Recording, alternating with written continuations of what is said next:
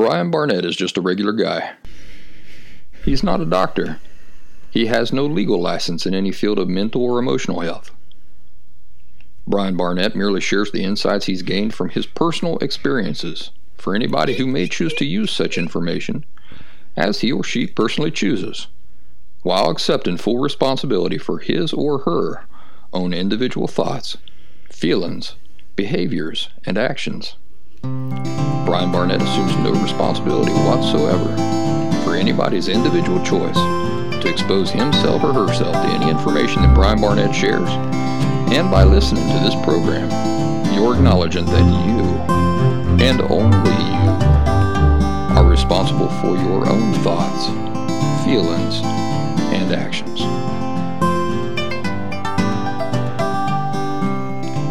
Happy Thursday, everybody. Welcome back to The Last Symptom. I'm Brian Barnett, the creator and host of The Last Symptom. It's Thursday already. Can you believe it? Having a hard time believing it. Man, I tell you what, the weeks just fly by, don't they? I hope you folks have been having a pretty good week. I uh, am having a pretty good week. It's rainy tonight. And so this uh, year, I planted. How many trees did I plant? One, two, three, four, five. I planted five trees this year.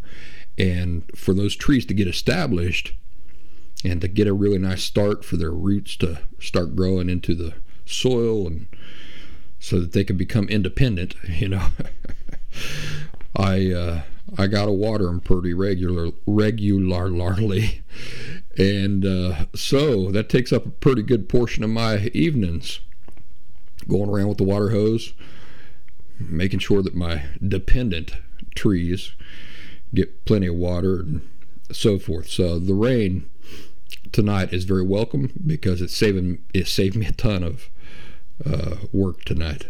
I love trees, by the way. And I don't know if it's just because I grew up in the Appalachian backwoods or what, but the next time you're out, let's say at noon, somewhere driving around, I dare you to try to find a place, a, an easy place, where you can just park the car in some shade. I guarantee it'll be a lot harder than you think it is. At noon, on a bright, sunny, you know, scorching day, it's just impossible to find shade. And I was riding with my daughter the other day, and we come up to this field where they had just built a bank and some other things. I, can't remember exactly what, what they built there, but I do remember there's a, a bank there. And she said, Daddy, that kind of looks like the tree that you planted. So I look over, and where they have this new bank, you know, banking center, and uh, they had planted some trees around the, the, the bank. Now, here's what I told my daughter I said, honey, just a couple years ago, that field there was full of trees. So, what did they do? They cut down all the trees, perfectly good trees, cut them all down, completely stripped this field bare, and then planted new trees. Does that make sense to you, honey? Now she's six. She's on the verge of turning seven. She says, That don't make no sense to me, Daddy. Why would they do that? I said, Honey, your guess is as good as mine, but I would probably, you know, if I had to guess, say that it's cheaper for them to just cut down these perfectly beautiful trees and plant new ones than it is for them to build, you know, to make their building plan conform to what is already there. And uh, just drives me nuts. Just drives me nuts. Um, when I was really suffering financially, going through my borderline personality disorder crisis, and I was driving from my apartment in New England to the hospital where I was working, which was about an hour and a half away, and then it was an hour and a half drive back. A lot of times, I'd practically live out of my truck because it was cheaper uh, than me spending all that gas every single day, driving an hour and a half there, hour and a half back to the apartment. And on the scor- you know scorching days, it was just impossible to find shade. The only shade I could find had to be uh, man made. So I'd have to find a parking garage somewhere. And that's not safe. It's, not, it's also not pleasant. You also don't know if you're going to get run out of there. And it just uh, completely contrary to what makes sense to me. I, I love trees. My next door neighbor, when I moved in to this place, I was doing some searching on Google Earth just to check out the neighborhood and everything. And he had two enormous, beautiful trees. And uh, by the time I moved in, I said, uh, "Hey, Roger, what what happened to your trees? Didn't you have some beautiful trees out here?" He said, "Yeah, I did." He said they got diseased or got old or something. I had to have them cut down. And he's never put anything else there. He has not one tree in his entire yard. I don't understand that. And so I'm just planting trees left and right. You know, there's so many benefits to it, especially since the summer's just getting hotter and hotter. If you have a tree to shade your house, just think of what you save on your air conditioner bill. You know, the, the electric bill to run your air conditioner every summer.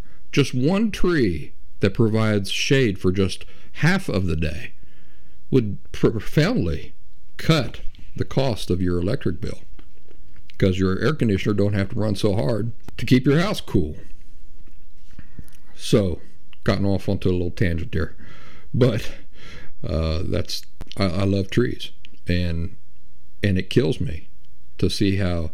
In fact, if I could get a movement started to talk people out of out of shopping anywhere where they don't include lots of trees in their construction plan. You know, for example, if you go to uh, grocery shopping and their parking lot does not allow, allow for, let's say, 30 trees, 50 trees, 100 trees, if I could talk people out of shopping there at all, I would. Because it's doable. It's doable. Let's see. This week, believe it or not, I learned something from Michael Jackson. Do you, do you know who Michael Jackson is? He was this guy who uh, sang and danced and uh, was pretty popular. Michael Jackson, you've probably not heard of him because uh, he was only uh, known by about 99% of the world. So, but if you have heard of him, this Michael Jackson guy that I keep talking about, um, I was reading an article about his daughter, Paris. And so through Paris, I learned something about parenting, believe it or not, that I thought, that is really good. I've never thought of that. So, again, I don't remember how I come across this article about Paris Jackson, but she was talking about how her dad, even though as rich as he is, and as wealthy as he was, and as privileged as she was to grow up in that family, she said she didn't she didn't get anything given to her. When they were kids and she would see a toy that she wanted or something she'd say daddy daddy i want that toy. Michael jackson would tell her okay paris you can have that toy but you got to read five books first. Isn't that nice? I think that's really nice. And so Paris Jackson did not grow up just assuming that she was entitled to things.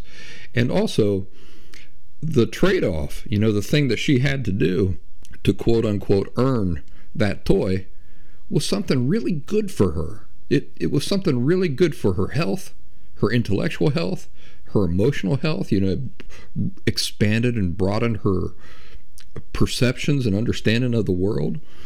And uh, so I wanted to share that with you. What year did Michael Jackson die?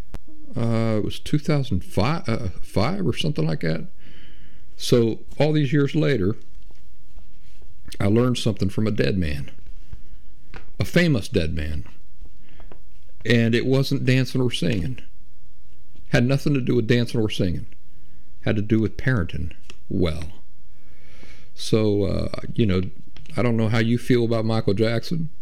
Personally, in my family, it was something that my mom and I bonded over. I thought I recognized his genius and that was just wow. I was really taken by that, and um, and my mom loved Michael Jackson, and so it was something that my mother and I bonded over. I remember when specials would come on TV, it was just.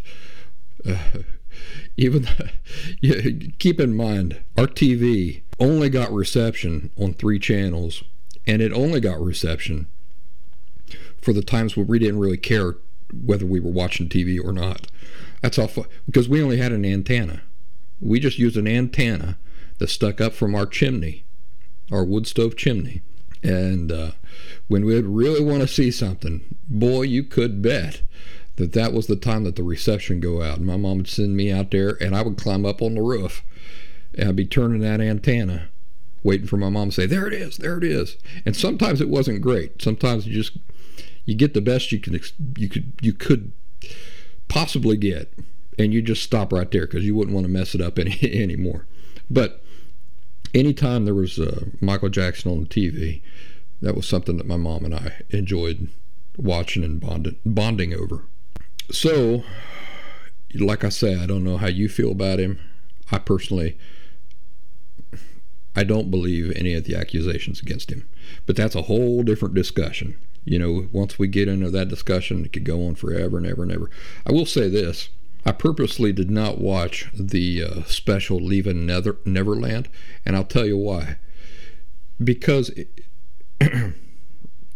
any argument that is made one sided, that there, where there's no rebuttal, can convince you. It, it, it's persuasive. So, anytime you're in a situation where you can't hear rebuttal, I would say your guard should go up. And that's the, that was the situation with this ne- uh, Neverland. You see, in the past, anytime that these things were tried, uh, this issue with Michael Jackson and you know these alleged things that he did, which I don't believe for, for a second he did. I just think he was a gullible, very easy target for hucksters. But that's not here nor there. What I'm saying is that in the past, when those things were heard and argued, you got to hear the rebuttal, didn't you? Yes, you got to hear this side and you got to hear that side. You got to hear the arguments in full on both sides and you got to come to a conclusion. Now that the man's dead, it seems awfully convenient to me that you'd get uh, these people coming out of the woodwork and giving one argument where the man is not around to present a rebuttal. Beware of those sorts of things. Uh, I was listening to somebody talk the other day, and he was talking about this documentary that has to do uh, with uh, the fidelity of elections here in the United States. He says, I'm going to watch the documentary, but he says, I'll tell you this anybody who watches the documentary and on, by on the merits of the documentary alone reaches a conclusion and believes everything in that documentary is a fool. And he said the reason for that is there's no rebuttal. It it's the whole reason why in the judicial setting court cases are as they are because both sides get to present a case. And you'll notice that every documentary you watch is terribly convincing. It is just terribly convincing. So it's it's the fool who watches a documentary and say, "Well, I believe everything. I'm convinced of everything," because there's no there's no rebuttal. If you're going to watch the documentary, you have to wait and see what the other side has to say before you reach your conclusion. Now, I'm not saying that the documentary is wrong. I'm not saying that this documentary about elections and stuff is wrong. Um, I'm not saying that uh, that any one-sided story is wrong. I'm just saying that only a fool allows himself or herself to completely be persuaded into believing everything there without waiting to hear the other side. Wait to hear the other side. You might still conclude that the documentary has it right but it's not emotionally or intellectually honest or wise to reach that conclusion before you've heard the rebuttal. Like I say, It's the whole reason why the court system is set up the way it is. Um, and if you ever find yourself in a situation, think about that, where somebody says one thing about you, it's happened to me, where somebody says, well, hey, one thing about this guy, one thing about you. Let's say they say one thing about you, and you've got this one party saying all these things about you, and you you you're sitting there like you have not had your chance to explain yourself. But everybody's believing them. How would you feel about that? Well, the principle of the thing is you if you would appreciate being able to tell your side of the thing, then you have to apply that principle in other circumstances as well. Documentaries are an excellent example of that.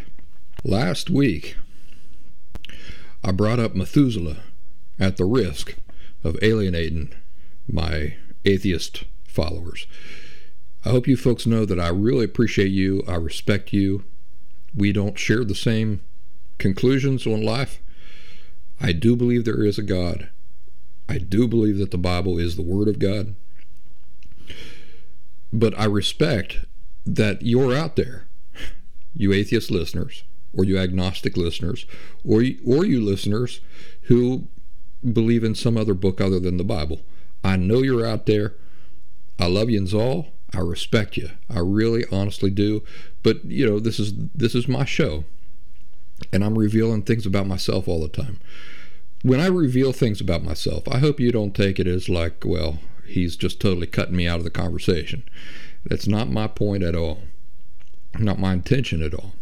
But I do have listeners who who do value the Bible and who are God fearing, and um, and I have to uh, address their real concerns every once in a while too, and and speak to things that are important to them every once in a while too.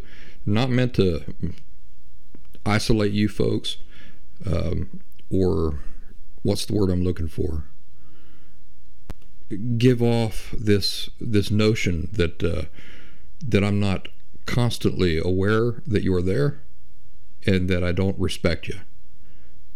I, like that my audience and I have a really nice um, level of respect. I've appreciated the respect that you've shown me and of course I want to continue showing that for you too.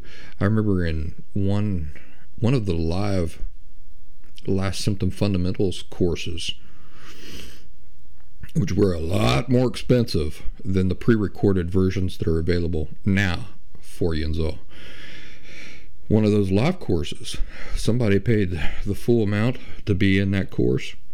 She and I were worlds apart as far as our belief systems go and our opinions go and, and those sorts of things. But she was there to um, learn about emotional health, and and we found common ground on that. And uh, I'll never forget the respect that she showed me just by being there, just by being there, and allowing me to talk about these sorts of things.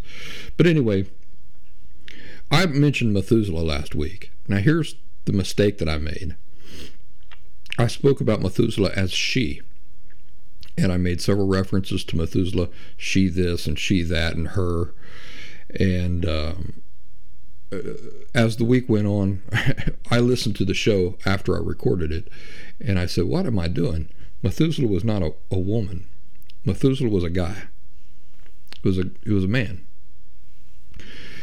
So that's going to undermine my whole my bringing Methuselah up at all is and referring to Methuselah as she is going to undermine in the minds of people who know better that I know what I'm talking about at all. Well, let me just tell you that it after I listened to it, it did occur to me Methuselah is not a she. Now I'm going to explain why I did that. Because ever since I was a kid, I have confused Methuselah for Medusa. Now, you'll know that in Medusa, in mythology, M- Medusa was the, the lady who had the snakes for hair, and if you looked right at her, you'd turn to stone.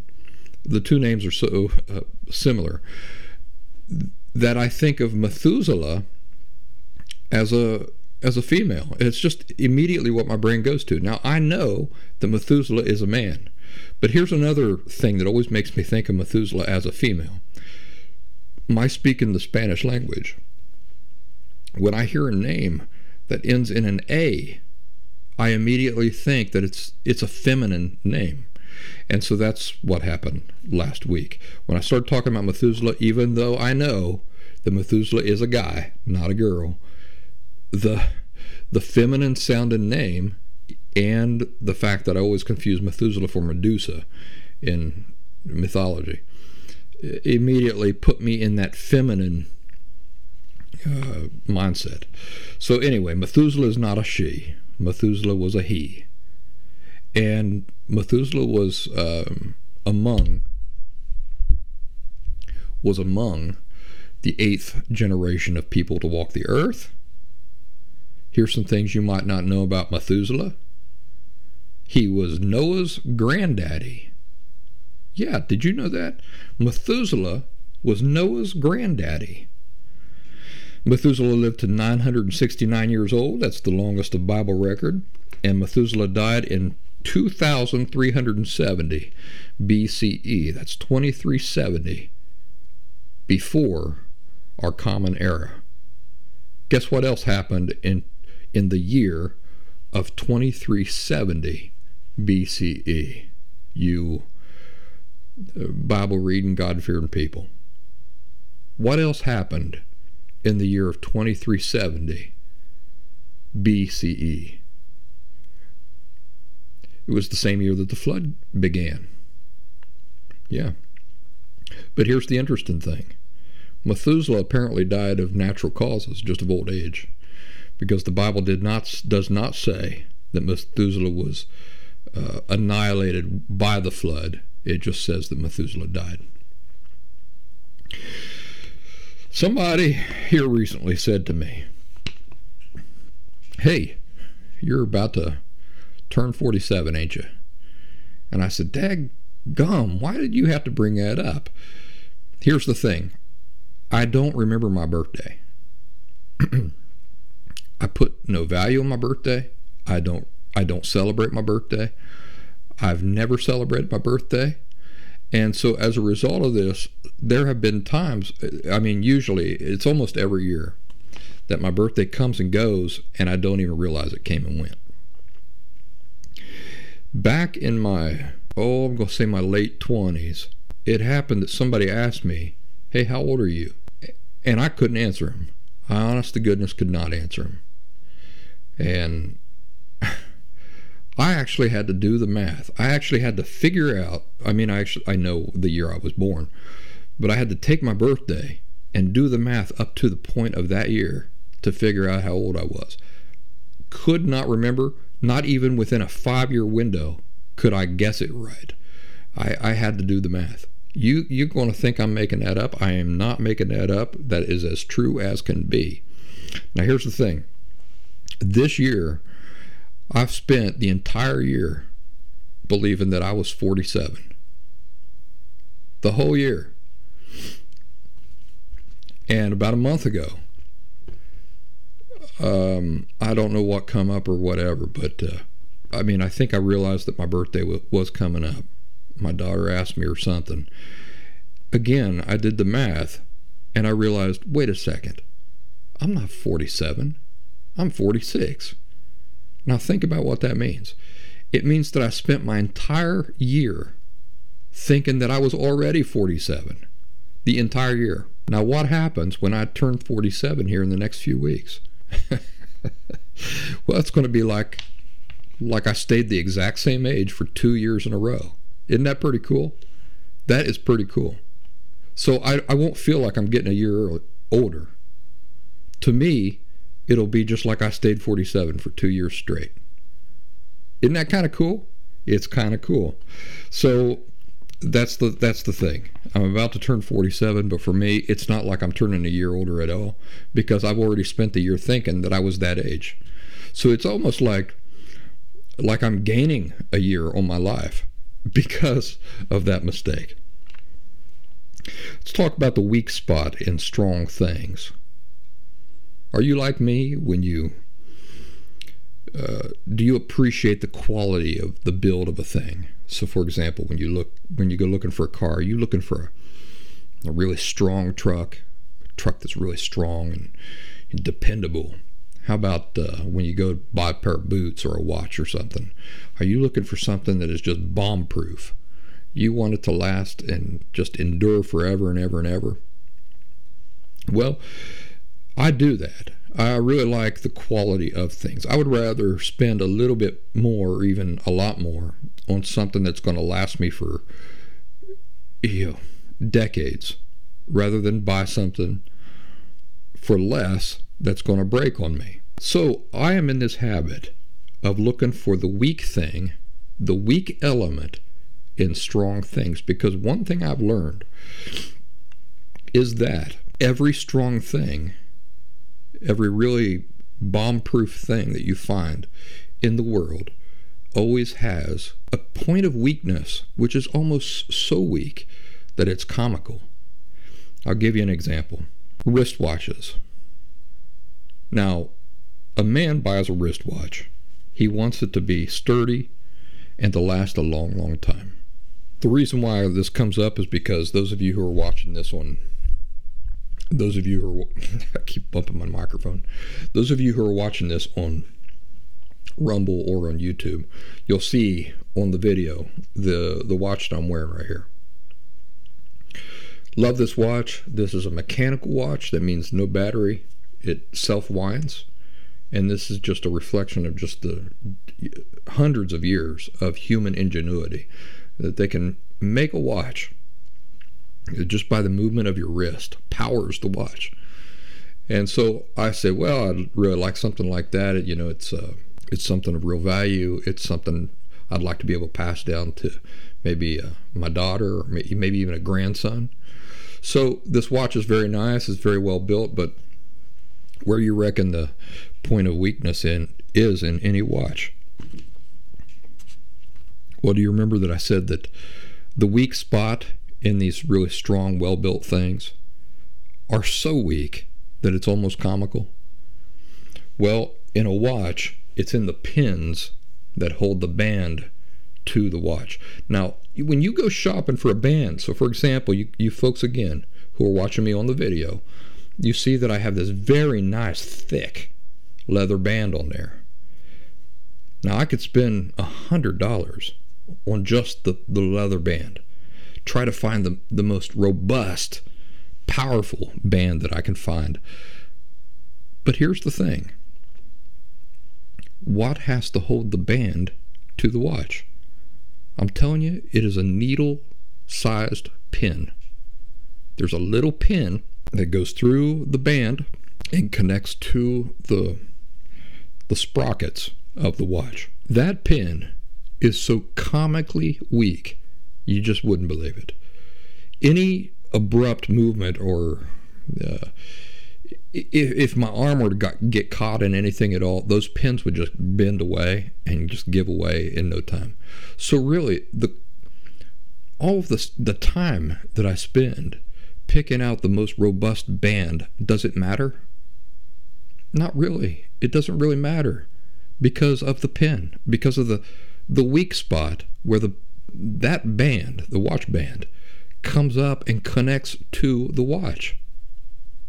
It's just a little tiny pin with just these little tiny endings there that go into these little tiny holes within that robust watch holding on that robust watch band.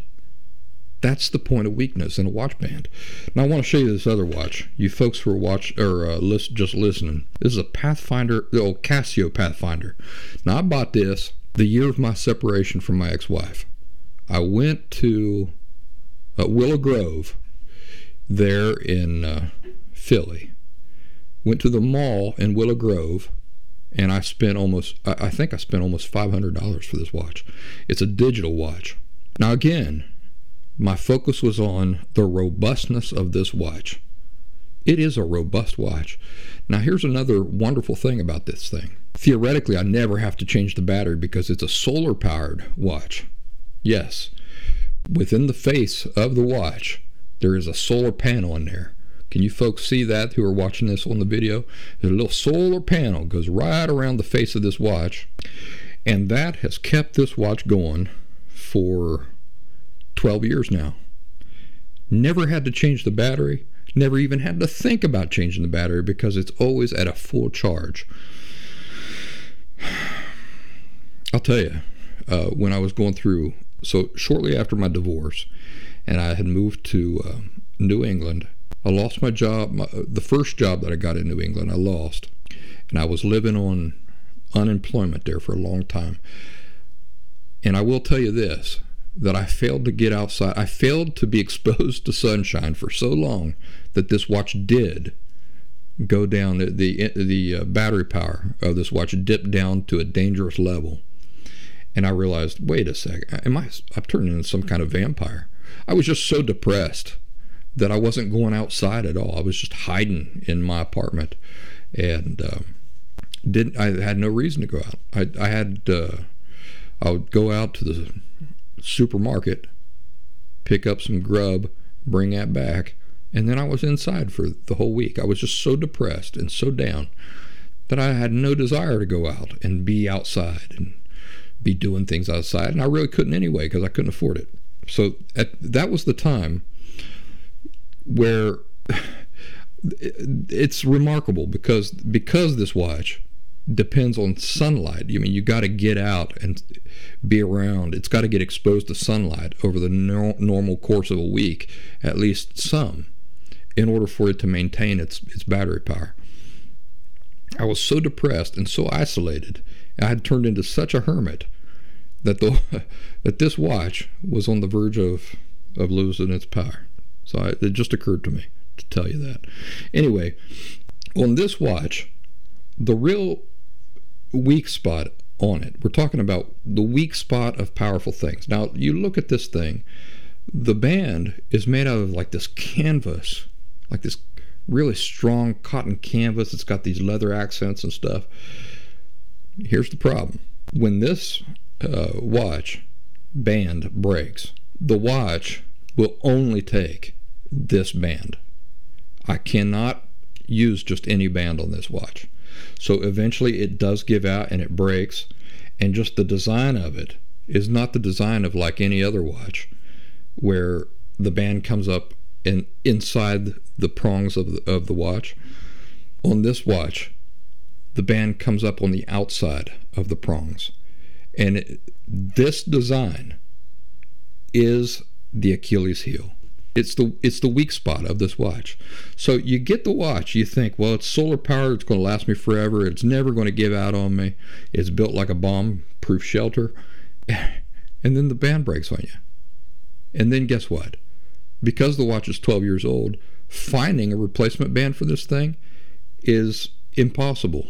I have to go on eBay and spend an ungodly amount of money just to replace this band. Do you see you are you starting to see the benefit of taking time to look at something that appears so sturdy and strong and robust and just taking the time to trying to identify what is the weak spot? What is the achilles heel of this thing is this watch worth $500 i'd have to say no i'd have to say no because of the design of the band if the band had been designed so that I could just fit any $5 band on it easily, I would say absolutely. But something tells me that Casio specifically designed this thing so that you spend $500 and then you have to spend $50 on a band every three or four years. So I'd have to say no. It's not worth what I paid for it.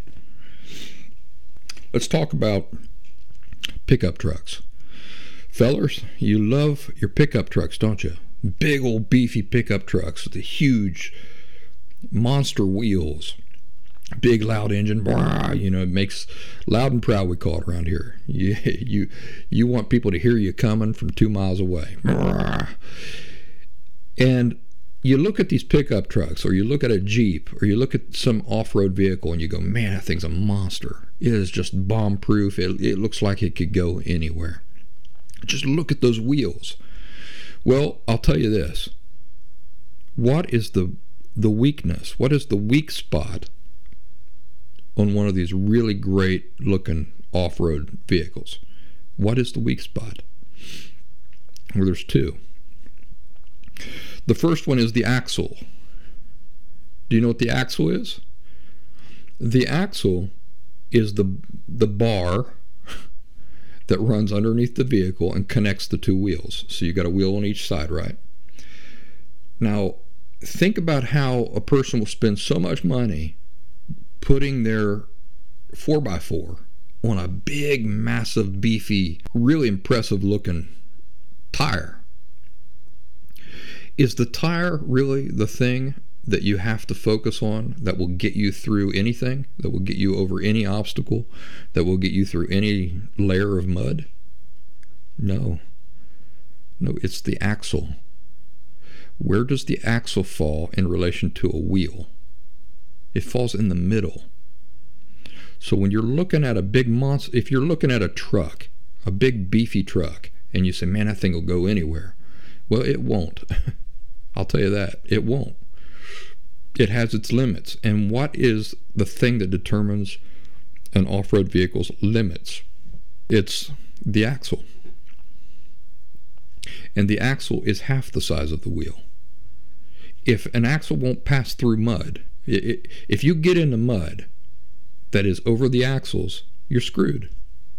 If you try to cross over, let's say, a, a downed tree, and the tree jams up against your axle on your truck, you're not getting through.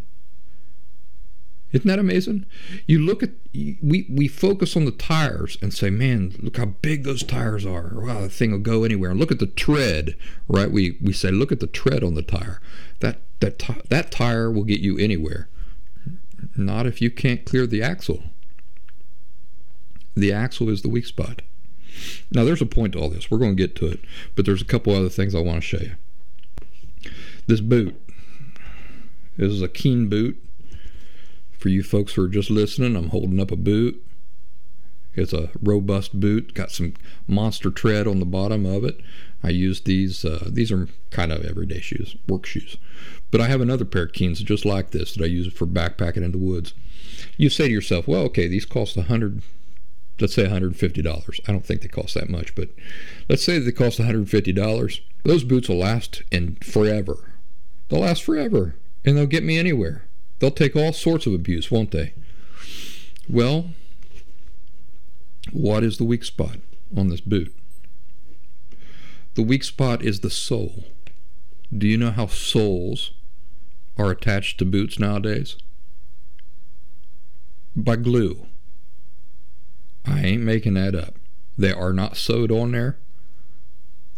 This whole bottom portion, this whole rubber monster tread sole on this leather boot is held on there by glue.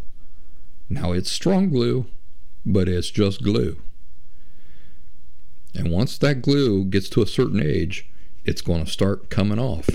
And then the whole, this whole huge rubber base of this boot will just flip and flop and come right off there. That's true. I'll tell you another thing I know about these boots. My brother and my buddy Jeff, one winter, I think it was in November or January, I can't remember which, we were hiking through Virginia. Uh, no, sorry, Maryland. Hiking through Maryland, and it was uh, eight degrees. It was freezing, way below freezing. Alexa, what's eight degrees Fahrenheit in Celsius. 8 degrees Fahrenheit is minus 13.33 degrees Celsius. Okay, so mi- minus 13 degrees Celsius. Through Maryland, and at night, we were trying to air out our socks and our boots. And so we had this really nice fire going. And we had our boots. We took off our socks and our boots and we propped them up near the fire, not against the fire, just near the fire. Do you know what happened? The rubber soles of our boots caught fire, but not with a flame. They burned slow, like coal burns slow. Like you, like I'll tell you what it was like. Um, you know those snakes that you can buy at Fourth of July. Uh, they're these little black things, and you light them, and they just they kind of like turn into carbon snakes.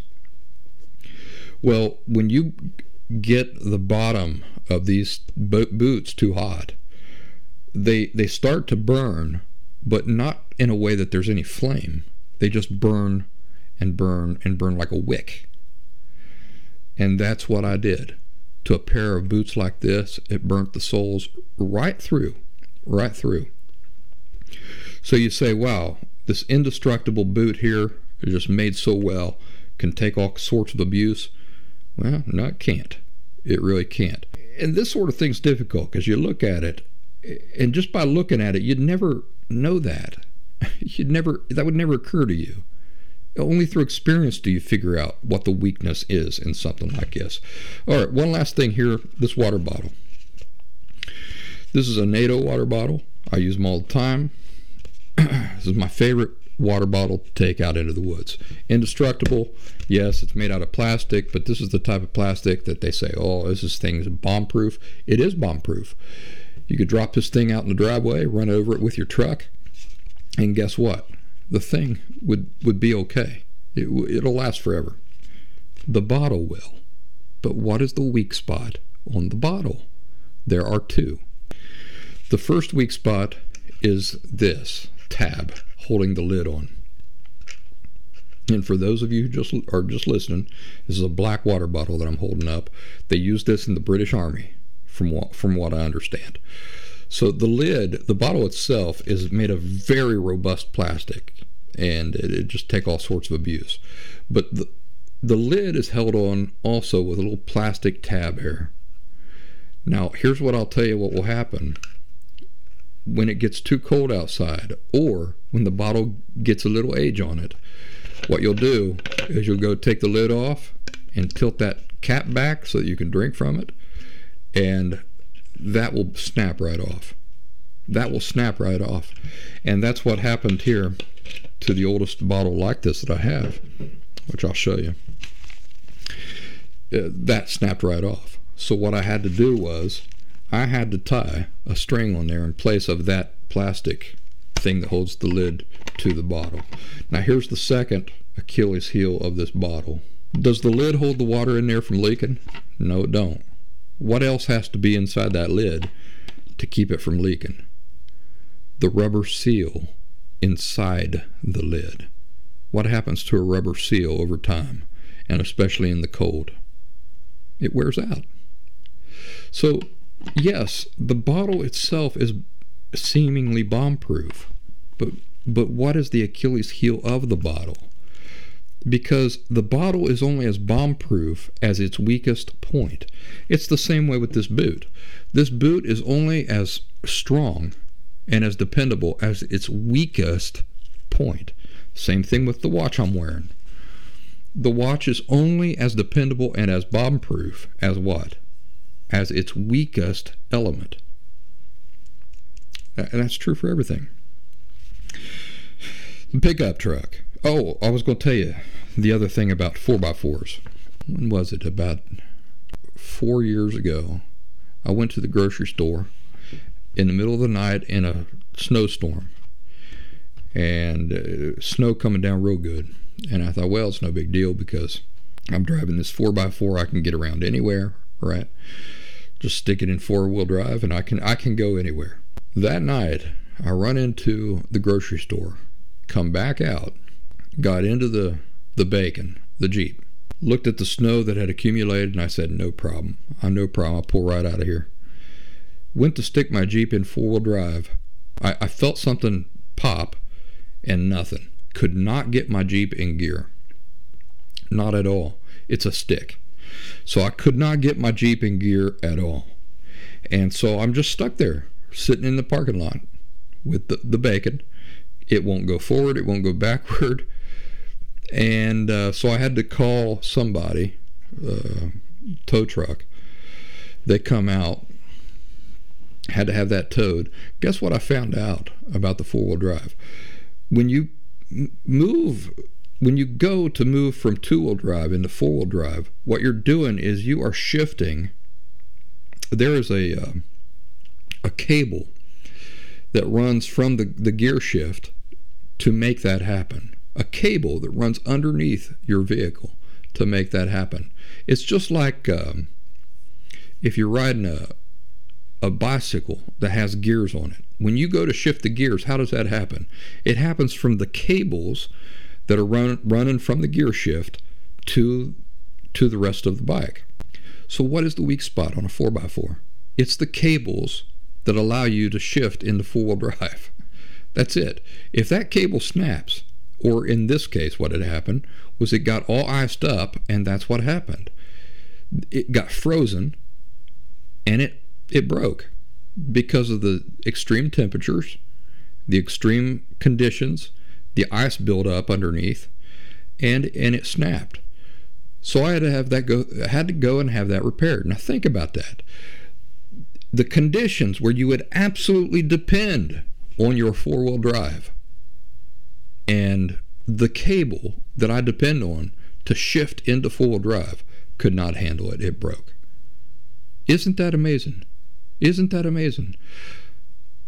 There are other times where four wheel drive is con- is convenient, but in the moment where I really needed it, I really needed it. I was depending on it.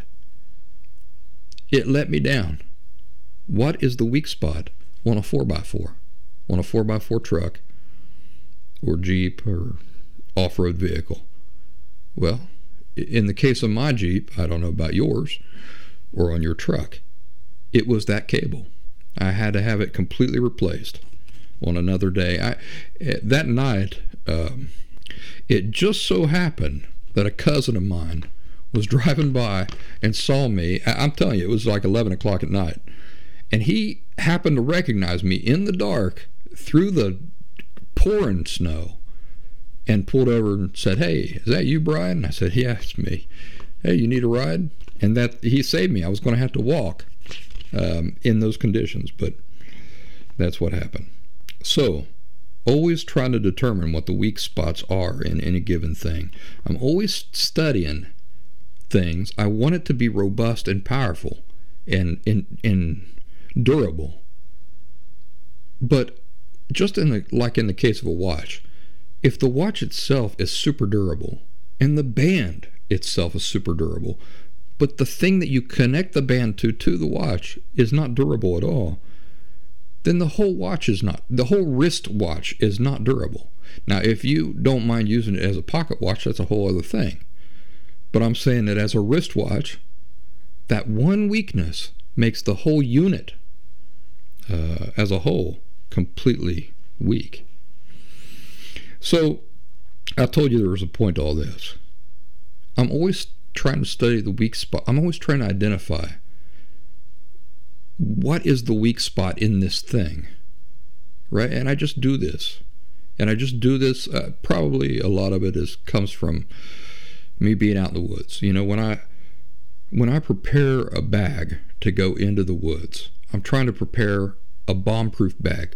Like no no matter what circumstance I find myself in, I will have the tool that I need, or at least can take something else and make it fit my purpose for any situation I find myself in.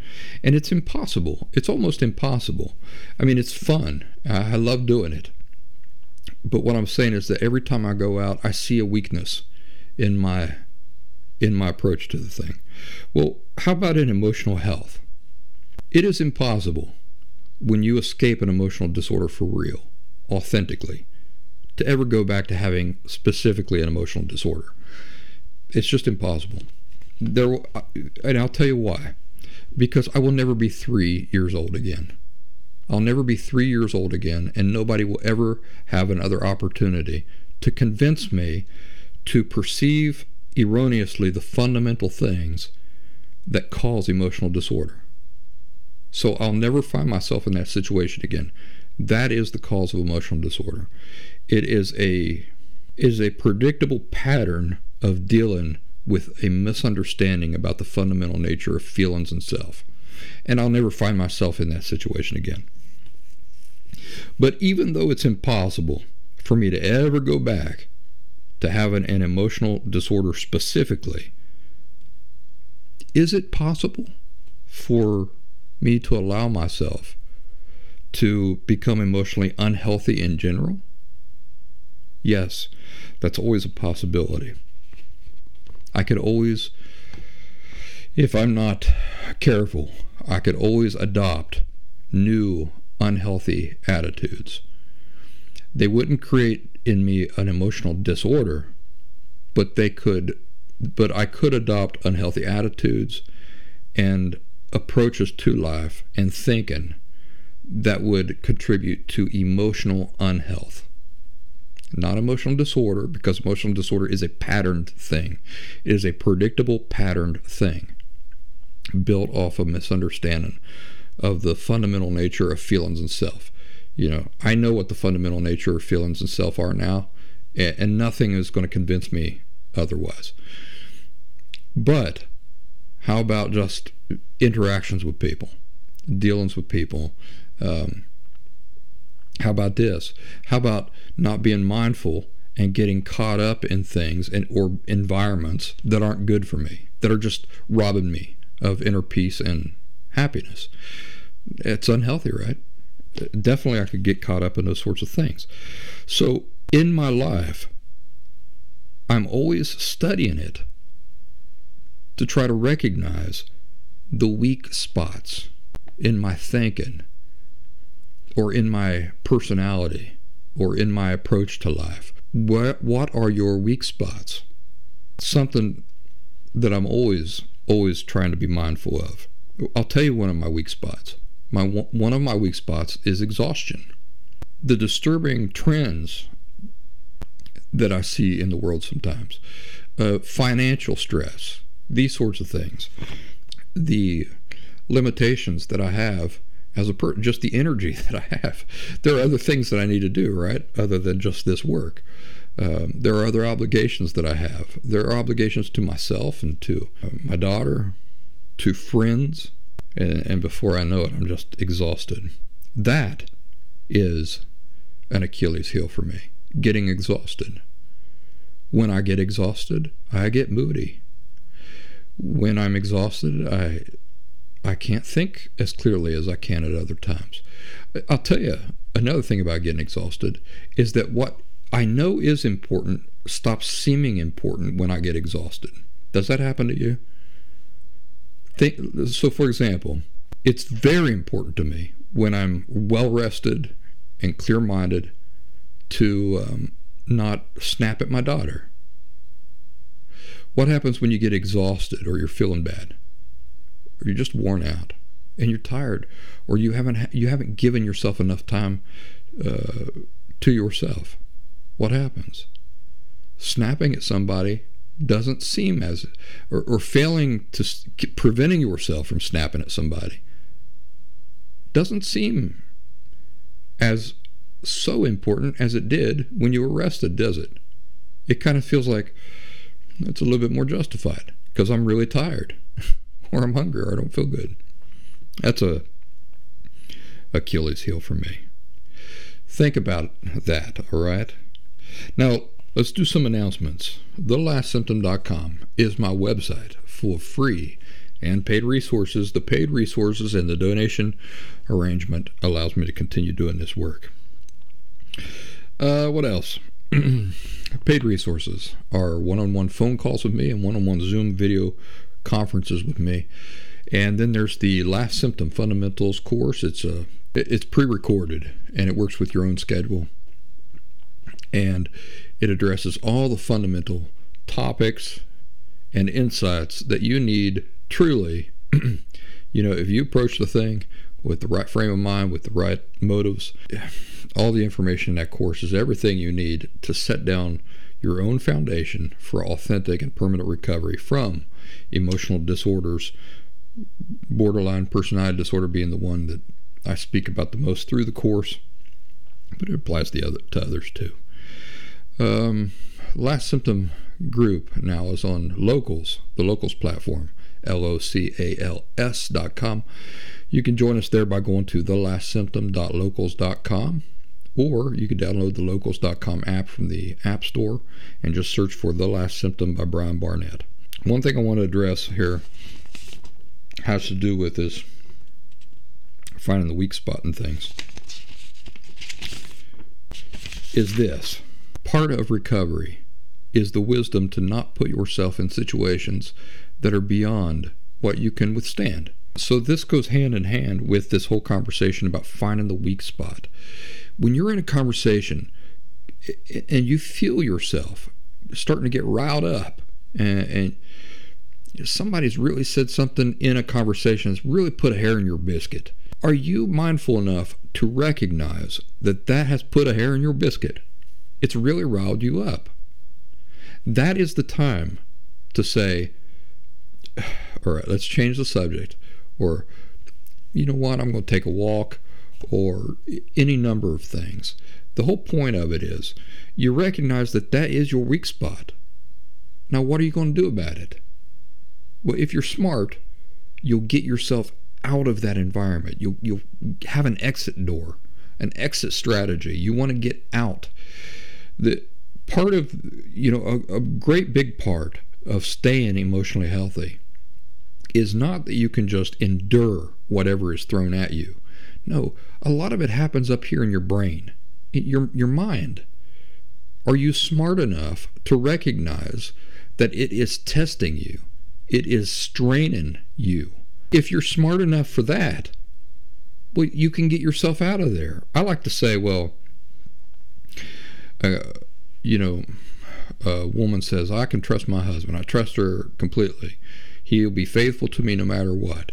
Well, is that guy spending every night at the strip bar? No, that's not why she can trust him. Why can she trust her husband so much? Because he's not putting himself in those circumstances to begin with. That's why she can trust him. The man is trustworthy not because he can endure every single situation, but rather because he doesn't even put himself in those situations. Or when he does find himself in situations that he recognizes are his weak spot, you know, he, it's like the the needle holding the the wristband to the watch that's my needle. That's that's the weak spot. That's where my watch will give away if if I put put it under too much pressure. He gets out of there or he avoids it altogether.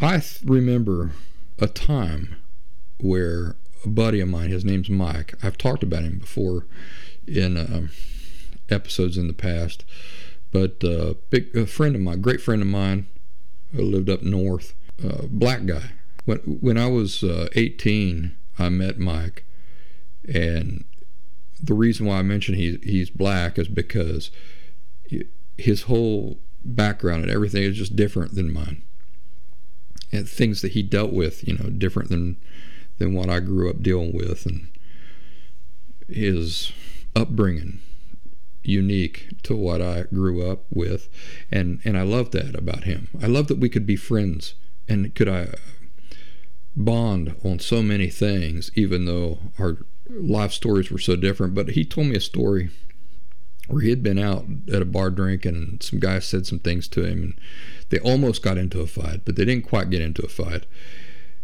And then he he told me that he separated from the guy.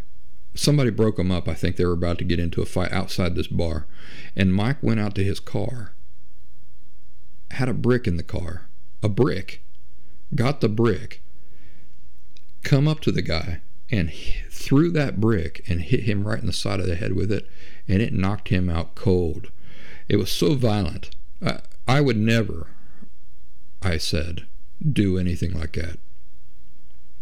When he told me the story, I was shocked. Like, Mike, what the heck were you thinking? Now, in his defense, when he was telling me this, he was telling me a story that had happened like 20 years earlier. So he wasn't still hitting people with bricks. It, it, bothered him too. I could tell when he was telling me the story that it, it was something that bothered him too.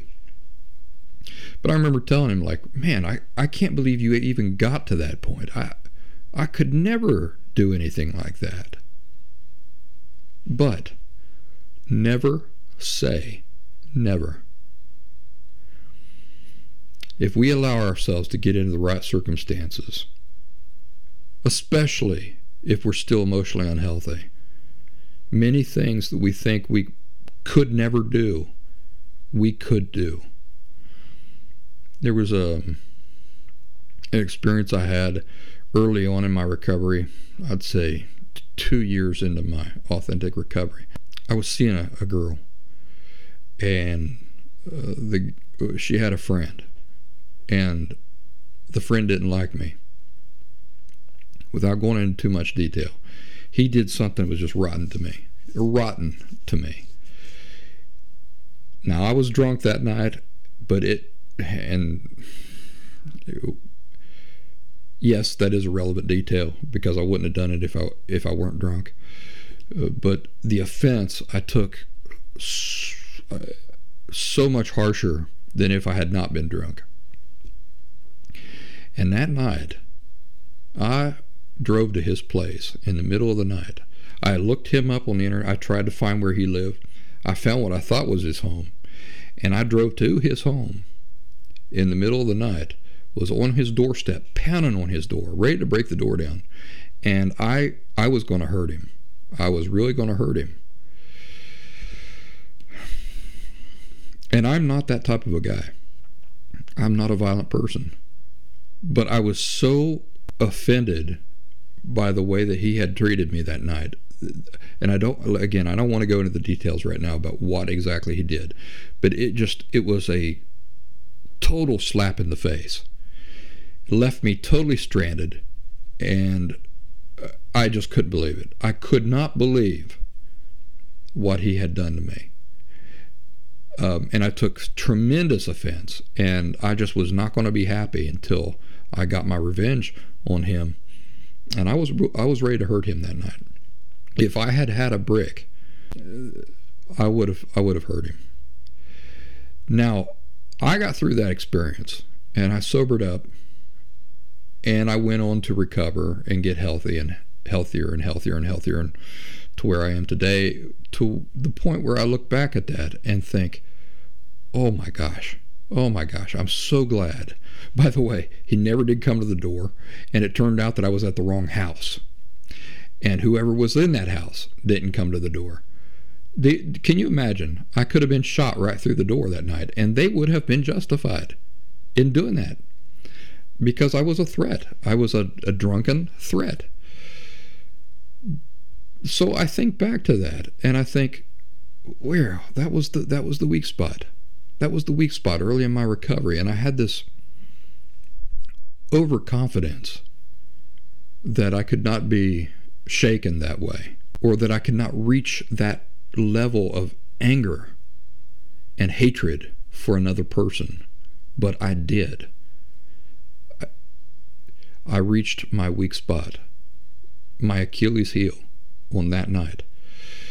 How much better it would have been and wiser in that level of my recovery if I had not allowed myself to even get into that situation, right? At that time, I was still living with an expectation of people like um, a, a, denial, a denial of reality. There, there are no people who are just evil and that will do evil things. Well, that night I learned there, there are. But if I had gone into that situation knowing that, there are evil people. People will do some really evil things to you. Um, you can't just trust everybody. That like not everybody who's friendly to you is your friend. So those are things I know now. But that early on in my recovery, boy, I did find the weak spot. I did find the needle between the watch band and the watch. I did find the, the glue holding on the sole of my boot. And I wore it out. And I'm just so fortunate, so fortunate and grateful that nothing really terrible happened that night. But but think about the conversation I had with Mike, my friend, uh, ten years earlier, at least ten years earlier, where he told me the story about hitting a guy in the head with a brick. It could have killed him. And me saying to him, Mike, just in total shock, Mike, how could you even reach that? How, how could you even allow yourself to get to that? I, I could never, I could never do that. And 10 years pass or more, and I did get there. I did get there. Under the right conditions, many things we think we would never do, we could do. So it is very important for all of us to pay attention to what is the weak spot in anything. In the the stuff you're buying, but also in your personal life. What is the weak spot in my health, in my emotional health, in my peace? Where where is that weak spot? How can I strengthen it? How can I avoid certain situations altogether? It's very important. So, we're out of time. I wanted to tell you some stories and everything like that. I just got so windy tonight, and um, the last thing I'll show you is this. Do you know what that is? It's a cut off picture that I'm showing folks on the video of a honey dipper.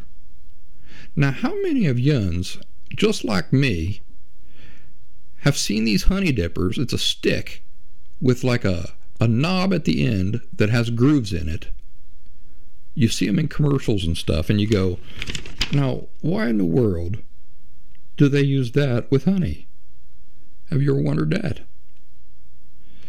Well, it's because of this the viscosity of honey, the way it drips. If you just use a spoon and you stick a spoon into a, a jar of honey and you pour that out like you pour that out over cereal, then the whole glob just comes right off the spoon.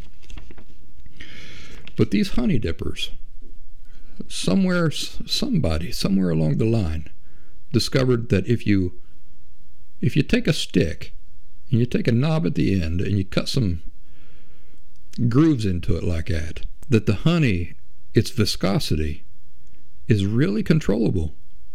It will just pour off of that honey dipper in just the right way that you can control it with a really nice effect. So I thought you folks might find that interesting.